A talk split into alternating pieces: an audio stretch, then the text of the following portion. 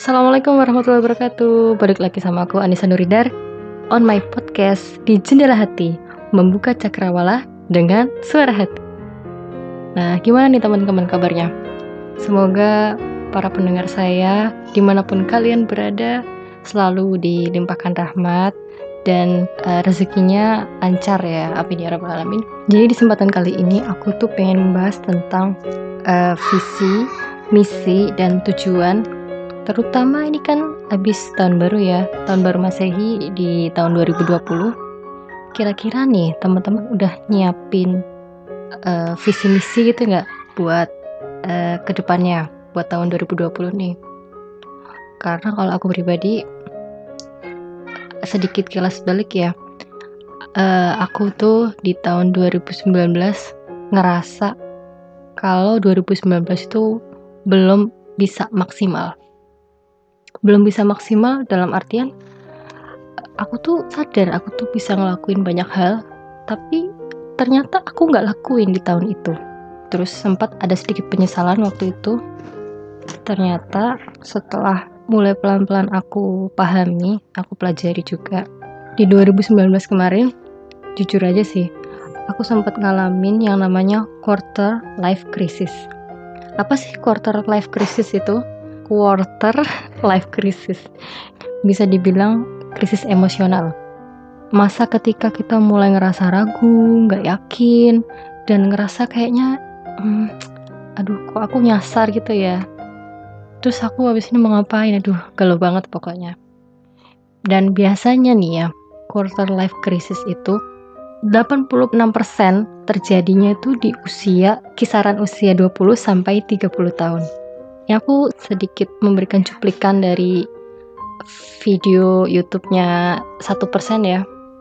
Menurut satu persen, ciri-ciri quarter life crisis itu yang pertama, dia itu ngerasa tidak cukup baik. Dia tuh ngerasanya jelek terus. Dia ngerasanya nggak uh, kok aku kayak gini banget sih jadi orang. Aduh kok aku hidup ya, aduh. Kayaknya ya kayak gitu deh. Gara-gara karakter yang seperti ini, muncullah ciri-ciri yang kedua yaitu uh, suka membanding-bandingkan diri dengan orang lain. Jadi di quarter life crisis itu kita bisa jadi ngelihat orang lain itu hidupnya kayak kayaknya sempurna banget perfect gitu. Dan kalau ngelihat diri sendiri tuh kayak aduh sampah banget sih. Terus nih ada ciri yang ketiga yaitu sering banget nih nanya ke dirinya sendiri apakah keputusannya selama ini yang udah dia ambil itu bener nggak sih Contohnya nih, kayak ketika pas lagi kuliah gitu ya. Terus dia ngerasa, aduh, kayaknya aku salah jurusan nih. Bener gak sih gue kuliah di sini gitu?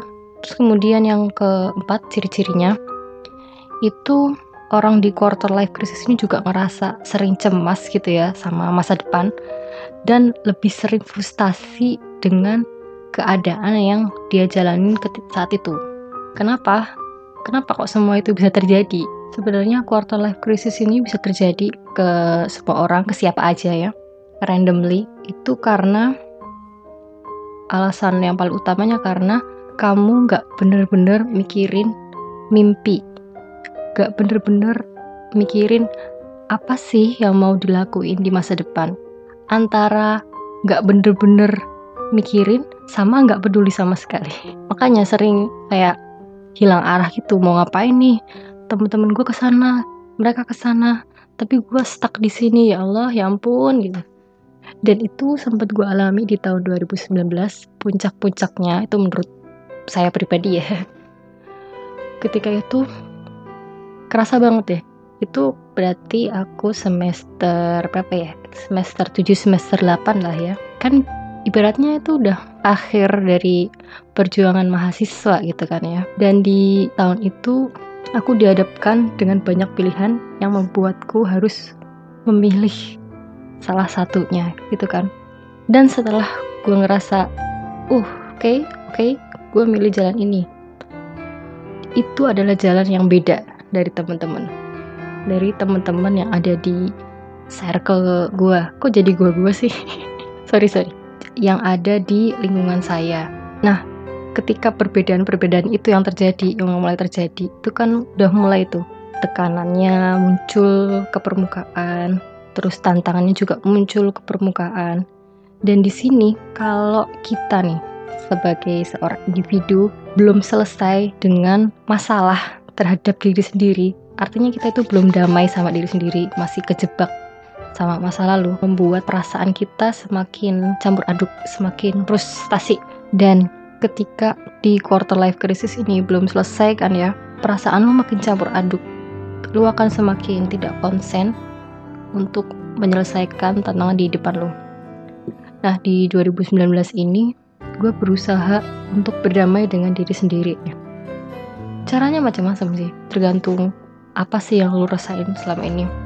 Kalau saya sendiri ini, jadi kalau saya sendiri, saya punya beberapa sebenarnya ada beberapa kayak impian yang ingin saya capai tapi belum saya lakuin. Itu kadang suka uh, terbebani dengan impian itu sendiri. Karena kalau aku pribadi kan orangnya perfeksionis ya. Perfeksionisnya yang bener-bener kayak perfeksionis sekali gitu. Kalau menurut Clarin Hayes nih ya perfeksionis itu kan ada dua. Ada neurotic perfeksionis ada healthy perfeksionis kalau healthy perfeksionis itu dia akan berusaha menjadi versi dirinya yang terbaik. Kalau yang neurotik itu lebih ke dia bisa bikin kamu tuh memilih antara lu milih ngerjain itu sebaik mungkin atau mending gak usah sama sekali. Jadi pengaruhnya beda ya. Dan di situ uh, karakter gue yang neurotik itu perfeksionis neurotiknya itu masih kadang belum bisa apa ya terkontrol. Jadi kadang kalau misalkan saya membuat sebuah rencana atau melaku, ingin melakukan sesuatu dan itu gak tercapai goalnya atau sedikit ada cacat itu bener-bener bikin depresi. Seriously beneran. Nah dan di situ barulah saya mulai belajar untuk apa ya berdamai diri dengan diri sendiri nih. Supaya kita lebih menerima dengan keadaan kita gitu kan. Nah setelah saya sudah berhasil berdamai dengan diri sendiri ini di 2019 dan di 2020 ini. Nah harus banget nih buat berubah mulai berubah. Di 2020 ini sempat sih saya uh, udah menyusun visi misi terus tujuan target. Entah itu mulai dari uh, perharinya tiap hari ini misal gue harus ngapain nih tiap hari? Atau tiap bulannya tiap tiap minggu tiap bulan sampai ke tahun. Tapi sebelum itu uh, lebih besarnya eh, lebih berpengaruhnya lagi itu ketika uh, kamu udah menemukan apa arti apa tujuan hidup kamu. Sehingga kamu akan lebih uh, apa ya mempersiapkan diri. Kalau aku pribadi nih aku mulai menemukan titik terang apa yang harus aku lakuin. Tujuan hidupku ini apa sih sebenarnya? Ketika anakku sempat berdoa gitu kan pengen banget uh, dipertemukan lah sama orang-orang yang punya visi misi hidup yang kuat gitu kan. Terus alhamdulillah tuh dijabah sama Allah subhanahu taala ketemulah aku dengan beberapa orang kenal dan dari beliau-beliau ini sederhana banget sih ya. Mereka cuma satu. Ingat mati. Udah itu aja sih. Ingat mati? Ya itu bisa sih dijadiin motivasi. Tapi emang bisa bikin gregetnya itu luar biasa emangnya terus akhirnya gue ya ya udah ya ngikutin alurnya aja gimana. Terus mulailah mencoba mengkaji tentang apa ya hal-hal yang berbau dengan kematian gitu kan berkaitan dengan kematian. Pernah ada salah satu postingan dari teman saya juga yang masih ngelekat ya di pikiran saya sampai saat inilah ketika beliau itu melontarkan begini saya mencoba membeli sehelai kain kafan, nggak panjang, cuma beberapa meter aja, yang bisa saya bawa ke mana-mana. Terus saya coba ketika uh, ketika akan tidur di malam hari, saya coba matiin semua lampu, kondisi benar-benar gelap gulita. Saya letakkan kain kafan itu di atas tubuh saya yang uh, ter terlentang gitu kan. dan di situ barulah kerasa gimana bayangannya jadi seorang mayat gitu kan seorang mayat yang lu tuh nanti suatu saat itu bakal kayak gitu bakal kayak gitu juga. Akan ada di dalam kubur gelap nggak ada siapa-siapa. Lu dibungkus sama kain warna putih itu. Terus lu mau ngapain? Udah itu doang. Bye selesai. Itu tergantung keyakinan lu masing-masing ya. Dan kalau di agama saya di agama Islam kita meyakini bahwa setelah kematian itu nggak selesai gitu aja, tapi masih akan ada eh, proses-proses uh, berikutnya sampai menuju ke akhirat. Dan itu prosesnya panjang banget. Di situ tuh, itu titik baliknya gue mulai merasa, uh, aduh, mati ya, aduh, udah siap belum ya? Tunggu udah gue bayar belum ya? Duh, puasa gue masih ada yang bolong nih. Gue tersadar juga betapa pentingnya kita memanfaatkan waktu kita saat ini. Aku jadi keinget salah satu kisah. Kisahnya Imam Syafi'i ini. Imam Syafi'i itu dalam 24 jam beliau memanfaatkan waktu 22 jam itu untuk apa coba? Buat ngaji, buat baca Quran, buat belajar Quran, buat ngafalin Quran, itu selama 22 jam. Terus 4 jam lainnya 24 kurangi 22 berapa? 20 jam. Sisanya 4 jam ya. 4 jamnya itu beliau um, memanfaatkannya untuk melakukan aktivitas aktivitas lain beserta istirahat. Bayangin tuh, 24 jam. Imam Syafi'i. Dalam 24 jam beliau bisa lakukan banyak hal ya mungkin menurut lu itu cuma ngaji gitu kan tapi itu 20 jam itu kan lama juga buat ngaji itu ibaratnya lu udah dapat udah dapat apa-apa lah pasti 20 jam. Dan sedangkan kita jangan kita deh gue aja saya nih ya saya. Saya itu ngabisin waktu buat bergadget ria itu berapa jam ya? Nggak tahu juga deh bangun tidur mau tidur terus belum lagi kalau lagi gabut terus kalau aktivitas harian terus uh, istirahat gadget gadget uh, waktunya itu apa gitu loh buat buat apa dapat apa dari situ gitu. Kan jadi inget kan dari surat al asr atau demi masa. Inal insana lafi khusr. Sesungguhnya manusia itu berada dalam kerugian. Illalladzina amanu wa amilus solihat.